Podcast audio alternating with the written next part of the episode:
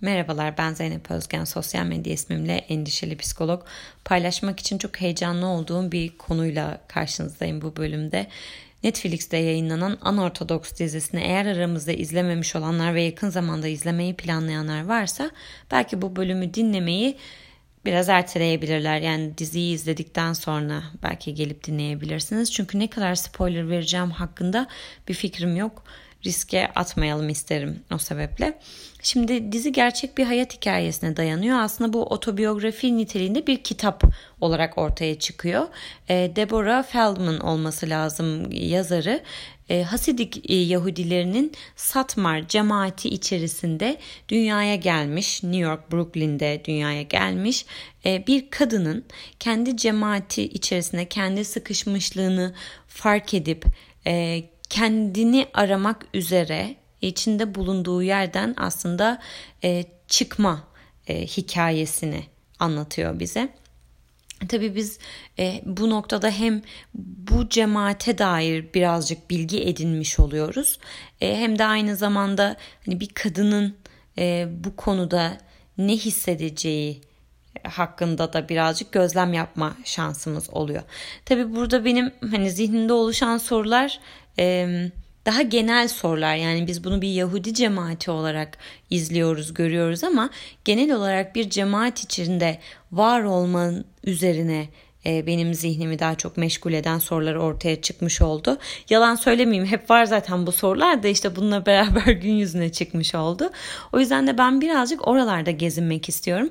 Fakat tekrar diziye dönecek olursak e, şimdi tek tipleşen bir kadın profili görüyoruz aslında bu cemaatin içinde. Aslında yani çok tahmin edilebilir bir şekilde kadının çok değerli görülmediği ve sadece e, çocuk doğurmak üzere belli bir yer edinebildiği e, bir cemaat yapısı bizim gözümüzde yani bizim karşımıza çıkarılan böyle bir şey.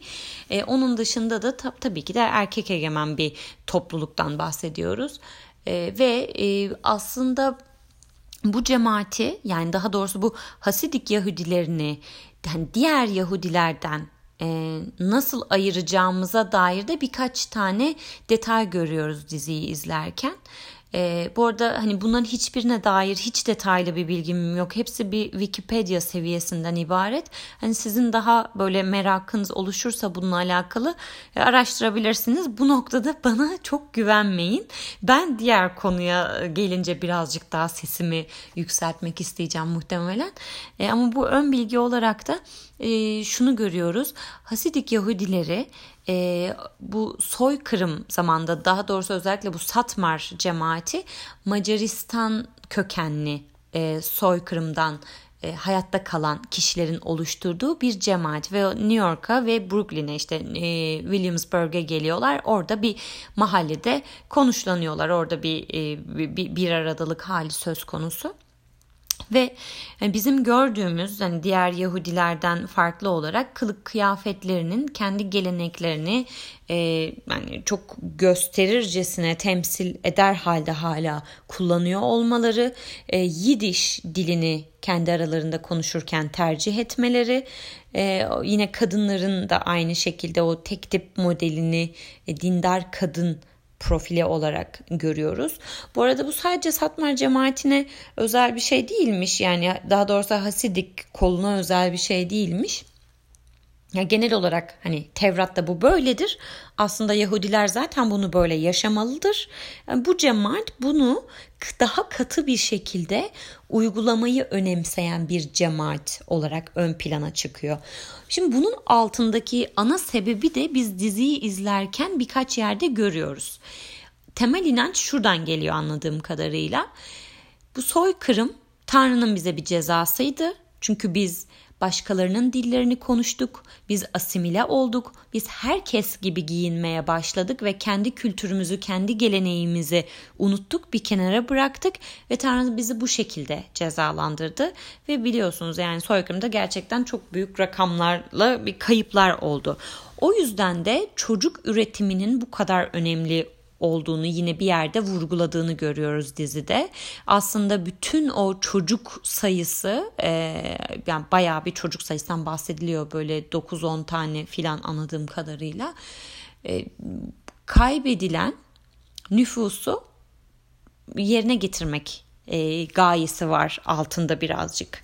Yani o kaybı telafi niteliğinde bir çaba. Aslında burada tamamen geçmişin e, hayaleti üzerine kurulmuş bir hayat biçimi görüyoruz. E, tamamen oradaki o travmatik yaşantıyı düzeltmek üzerine. Yani bu bir ceza.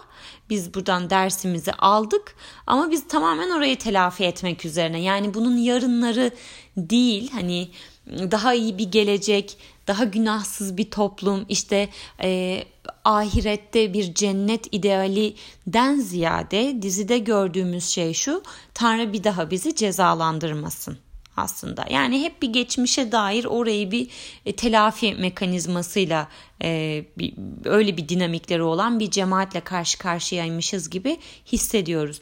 Şimdi tabii ki de bütün dizilerde, bütün belgesellerde olabileceği gibi yanlı tarafları da olabilir. Bilmiyorum yani konuya hakim olmadığım için bu anlamda onu eleştirebilecek şey de değilim. Fakat dört tane bölüm bittikten sonra arkasından da e, bu dizinin yapım aşamasına dair böyle e, arka plan çekimleri ve süreçte rol alan, aktif rol alan e, aktörlerle, işte danışmanlarla e, birebir röportajlar var. E, dolayısıyla orada aslında e, iyi bir danışmanlık sistemiyle de çalıştıklarını görüyoruz. Yani en azından öyle olduğuna ikna oluyoruz. E, yani din adamlarından bu cemaatin içinde daha önce işte bir şekilde bulunmuş, onun içinde yetişmiş kişilerin de e, bir şekilde danışmanlık yaptığını, tavsiyelerde bulunduğuna dair bir izlenime kapılmış oluyoruz ki zaten kitabın yazarı yani kendisi bizzat bu sürecin bir parçası. E, dizide bu geçmişe dair yani kadının e, Brooklyn'deki o hayatına, o cemaatin içindeki gündelik hayatına dair e, şeylerin gerçek olduğunu söylüyor kendisi de zaten. E, fakat daha sonrasında bu kendi yolculuğuna çıkıp yani kendi cemaatini terk edip Berlin'e gittiği o oradan sonrasının kurgu ürünü olduğunu söylüyor. Ben bunun üzerine birazcık kitabına da baktım şöyle kurcaladım yani internetten. Ee, zaten şeyler tutmuyor. Ayrı, evden ayrıldığı yaş işte biz hikayede e, o gebe olarak ayrılıyor evden daha çocuğu dünyaya gelmemiş oluyor ama kendi gerçek hikayesinde e, çocuğu doğduktan dünyaya geldikten sonra cemaatini bırakıp e, Berlin'e gidiyor filan. Yani böyle arada e, küçük kurgusal dokunuşlar da olmuş. Ama sorun değil zaten hani asıl vermek istediği mesaj bu değil muhtemelen dizinin. Şimdi izlerken tabii ki ben kişisel olarak ciddi anlamda rahatsızlık duyduğum sahneler oldu. Düğün sahnesi çok rahatsız ediciydi.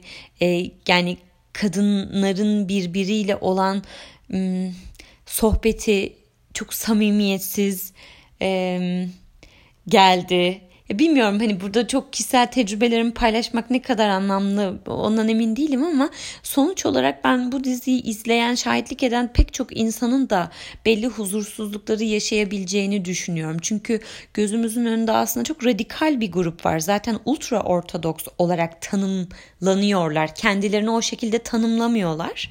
Ama dışarıdan öyle tanımlanıyorlar. Hatta bununla alakalı bir yazı okudum e, kendi yani bir Yahudi e, kültürü üzerine işte oluşturulmuş bir web sitesinde. Orada birazcık daha hani onlar kendilerini nasıl tanımlıyorlar? Biz bir perspektiften görüyoruz. Bu cemaatin içinden çıkmak isteyen birinin perspektifinden görüyoruz bunu ama bu cemaat kendini hangi dinamik koşullarında var ediyor? Birazcık da onu da anlamak istedim. Ee, orada baktığım zaman mesela bunun bir ultra seviyesinde bir şey olduğunu söylemiyorlar. Ortodoksu bu arada hani normal bir geleneksellik, dindarlık olarak kabul edebiliriz belki kavramsal olarak. Hani ultra ortodoks artık bize hani biraz aşırılıktan, biraz radikallikten bahsediyor oluyor. O yüzden bu zaten e, Tevrat'ta böyle geçen ve Tanrı'nın isteği yönündeki hayat tarzı budur. Bunda ultralık bir şey yoktur gibi bir anlayışları var. E, o yüzden de bunu çok kabul etmiyorlar ve e, Hasidik kolu e, Yahudiliğin kol mu bilmiyorum yani ne olarak tanımlanıyor emin değilim. Lütfen kavramlarda yanlışlarım olabilir hani onu göz ardı edin. Bu hasidik kolu e, kendilerini e, neşe, hoşgörü e, ve tevazu şeyi olarak, bir cemaati olarak yani topluluğu olarak nitelendiriyorlar.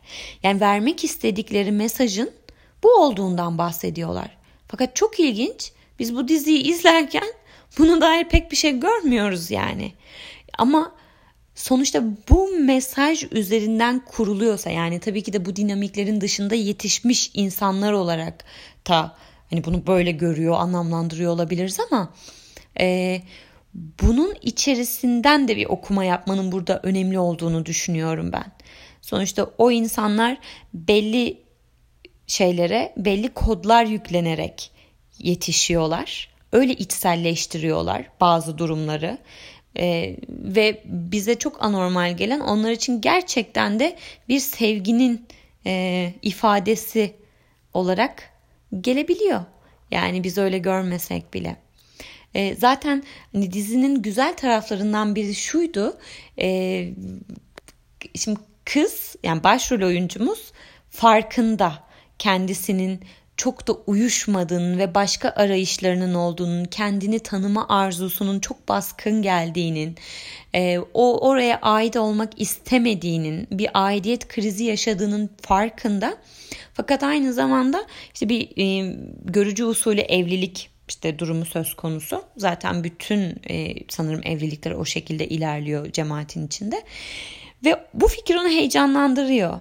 Yani ona işte doğru düzgün biri bulunmuş mu işte bu o görücü şeyini yapan e, matchmaker işte o eşleştiren kişi e, den haber aldığı zaman gözün içi parlıyor heyecanlanıyor bilmek istiyor filan yani bir yandan da aslında hala e, kendi alışık olduğu düzenin içindeki yeniliklerin kendini kurtarabileceğine dair bir ümidi var.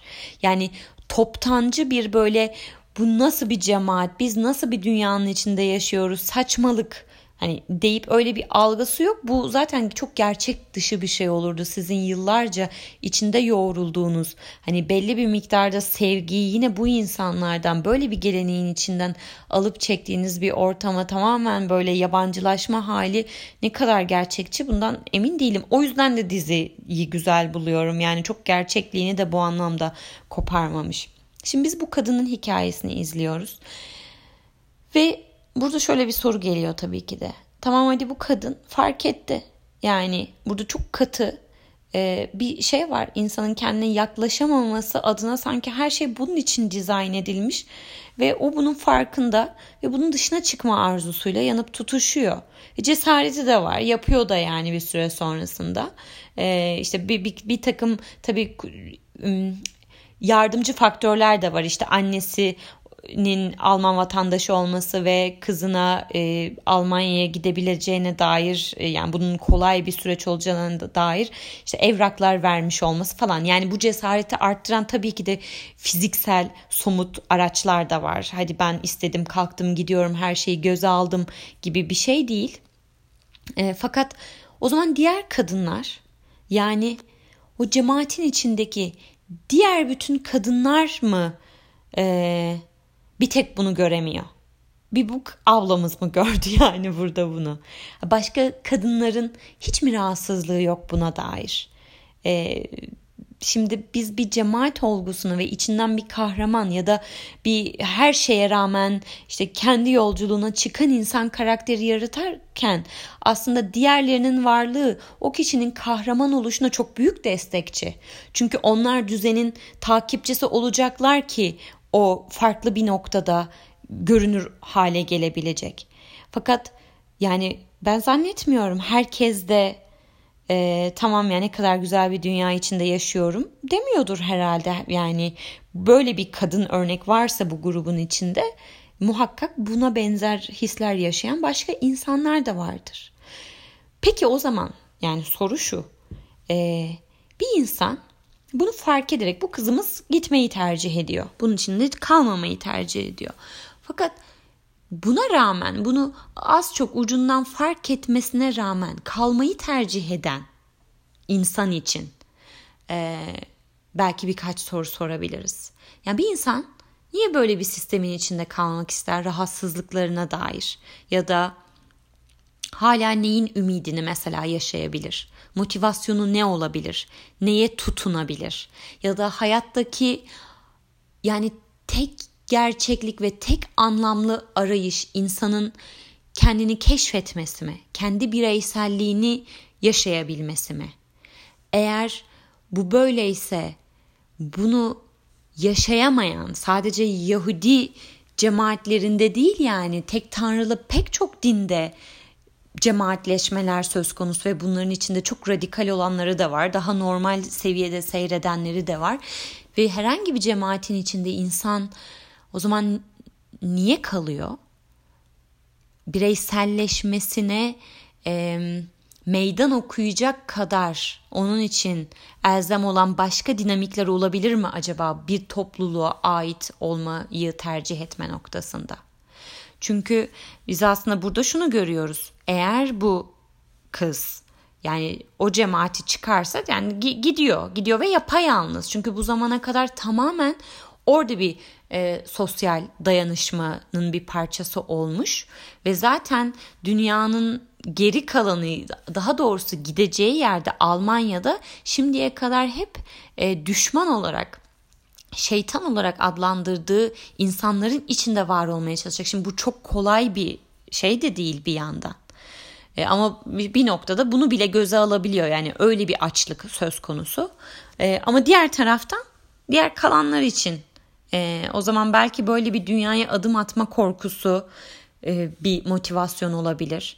Onun dışında o sosyal ağın, dayanışmanın bir parçası olmak. Tabii biz dışarıdan yine izlerken bize korkunç gelen şeyler onlar için o kadar belki korkunç olmadığından sebep yani onlar için tutunacak sıkı bir dal da oluyor olabilir ve bu onların için anlamlı bir yere oturabilir. Yani sırf bu bizim gözümüze yani itici geliyor, korkunç geliyor diye bunu deneyimleyen, bunun içinden gelen insan bu kadar yoğun ve agresif bir şekilde bunu belki yaşamıyordur. Ya da belki bir grubun bir parçası olmanın getirdiği başka insani temel ihtiyaçlara denk düşen, onu karşılayan e, koşullar vardır. Yani durumlar söz konusudur. Şimdi biz Maslow'un hiyerarşisini genellikle hani bu tip durumlarda örnek veriyoruz. İşte en alt tabakada fiziksel ihtiyaçlarımız, karnımız doysun, işte dürtülerimiz yerine gelsin filan. Bir hemen üzerinde güvenlik ihtiyacı. Tabii şu an günümüzün koşullarında bu tekrar üzerine tartışmalı bir mesele. Hani güvenlikle fiziksel ihtiyaç ne kadar iç içe geçmiş durumda bu bundan bu kadar net ve bariz bir şekilde ayrılabilir mi?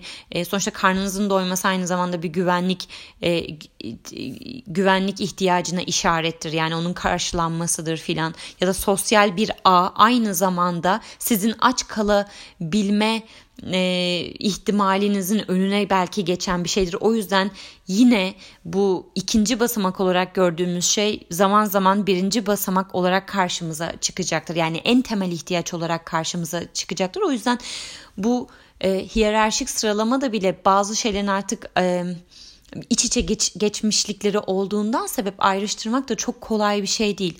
O yüzden bir cemaate ait olmak sadece belki sosyal bir ihtiyaç değildir. Belki çok temel başka ihtiyaçları da e, içinde barındırıyordur ki öyle zaten hani yani bu böyle sanki şey bir ucu bilinmeyen bir soru gibi atmayayım ortaya. Bu tarafları var. Evet burada birazcık ara istiyorum galiba. Neyse şimdi konuyu şuraya getirmek istiyorum. Bu kadının e, da tabii gördüğümüz şey de şu. E, için deneyimlediği tek cemaat biçimi bu. Yani internetle hiçbir şekilde erişimleri yok. E, yani bir arkadaşlık ilişkileri bile anladığım kadarıyla çok ger- gerçekleşmiyor. Yani en azından bizim dizide e, şahit olduğumuz şey bu. Yani daha çok hani evini kur, yuvanı kur ve onun içerisinde e, üzerine düşenleri yap. Senin hayat gayen budur. Biraz bununla karşılaşıyoruz biz. Ee, onun dışında yani böyle bir aidiyet yani buraya hissettiği aidiyete alternatif olarak hissedebileceği başka hiçbir e, sistem zaten oluşmadığını görüyoruz hayatlarının içerisinde. Bir alternatif yok. Hani bizim bir aile desteğimiz vardır ama bir de arkadaş desteğimiz vardır. İşte işimiz vardır mesela. İşte iş e, hani yaptığımız iş, ürettiğimiz şeyler, ürettiğimiz şeyler üzerinden muhatap olduğumuz insanlar, onlarla geliştirdiğimiz etkileşim bunların hepsi aslında bir noktada bize yine bir ağlar yaratır, bir cemaatler yaratır ve biz bir noktada bir şeyin bir parçası hissederiz günümüzün içerisinde. Tabii ki de bunun ağırlığı değişir. Yani en çok ailemize ait hissediyor olabiliriz. Ondan daha az işte arkadaşlara ait hissediyor olabiliriz. Bunun bir sınırlandırması vardır ama birinin gittiği zaman bir şekilde idare edebilecek başka e, aidiyetlerimiz de bu anlamda söz konusu. Şimdi bu cemaate baktığımızda işte yaşam biçimi, hayat, aile, tanrı aidiyeti hepsi bir arada. Yani birinden koptuğunuz zaman zaten hepsini feda etmeniz gerekiyor. O yüzden de zaten bu aidiyet bağını e, kopartmak yani bir, bu böyle bir cemaati terk etmek çok kolay olmayacaktır. Bir de şey gibi düşünmekte fayda var yani hani dedik ya işte daha radikal bir gruptan söz ediyoruz. Ultra diyelim buna normal olana kıyasla. Ee, eğer normal olanı bile tırnak içinde söylüyorum bunu yani tamamen bir soru. Bir pranga bağlıyorsa ayağa bir noktada bir sıkışmışlık hissi yaratıyorsa ultra olan tabii ki de sizi bir yere çakılıp yani çakıp bırakacaktır. Nasıl ifade edeceğim bilemedim. Ama daha dar bir alanı sıkıştırdığı tabii ki de çok açık böyle bir durumda. E bu kadar sıkışmışlığın içinden bir süre sonra kurtulmak e, ihtiyacı bile belki insan hissetmiyor olabilir. Alternatifini çok bilmediği için belki. Belki başka bir dünyanın varlığından haberdar olamadığı için de e, böyle bir şeye gerek duymuyor olabilir. Ama benim tekrar ortaya atmak istediğim bir soru var. Yani biz bugün modern insan olarak ve bu dizide şahit olduğumuz kadar radikal bir cemaatin bir parçası olmayan insanlar olarak yani öyle olduğumuzu varsayalım. Ee, biz işte daha çok bireyselliğin önemini, insanın kendinin tanımasının ne kadar öncelikli olduğundan bahsediyoruz.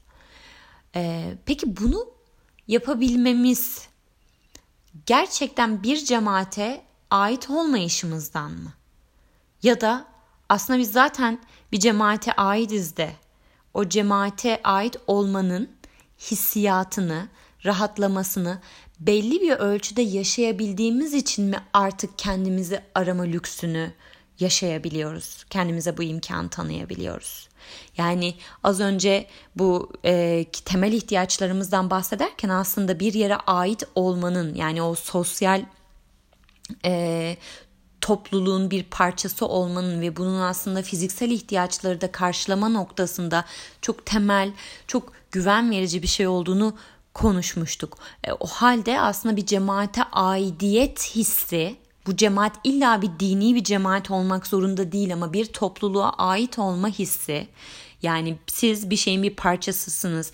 Başınıza bir şey gelse o topluluğa işaret eden herhangi bir ipucu, bir kelime söylediğiniz anda yine o topluluğun bir parçası olan bir başka biri sizin kim olduğunuzu, nereden geldiğinizi belki çok sorgulamadan sırf aynı şeye inandığınız, aynı topluluğa aidiyet hissettiğiniz için belki size yardımcı olacağına dair bir güvence. Biz bunu gündelik hayatlarımızda hissediyoruz sonuçta. Fakat e, o zaman bunu tamamen dışlamak mümkün mü? böyle bir şeyi. Tamam ya ben bireysel yolculuğuma çıkıyorum ve artık hiçbir cemaatin bir parçası olmayacağım. Bir topluluğa kendimi ait hissetmek istemiyorum çünkü bu bana pranga vuran bir şey gibi mi? Benim aklıma şöyle yani aklıma gelmiyor. Bununla alakalı Benedict Anderson'ın Hayali Cemaatler kitabında vurguladığı bir şey var. Bugün hepimiz bir cemaatin üyesiyiz. Hayali bir cemaatin üyesiyiz aynı gazetenin okuru olduğumuzda biz aslında aynı cemaatin içinde var oluyoruz. İşte atıyorum hangi gazeteyi okuyorsunuz? İşte Radikal gazetesini okuyorum. Sen de Radikal gazetesini okuyorsun. Yani bir aidiyet duygusu, bir birliktelik, bir dünya görüşünde bir ortaklık hali e, hissetme. Yani bunu belki çok hafif haliyle, çok light haliyle biz bunu günümüzde yaşıyoruz ve belli bir noktada aslında o rahatlamayı sağlıyor bu bize. Yani o rahatlığı belki yaşayabildiğimiz için kendimizi arama e, cesaretini gösterebiliyoruz. Bilmiyorum ne kadar cesaretse artık bu. Evet.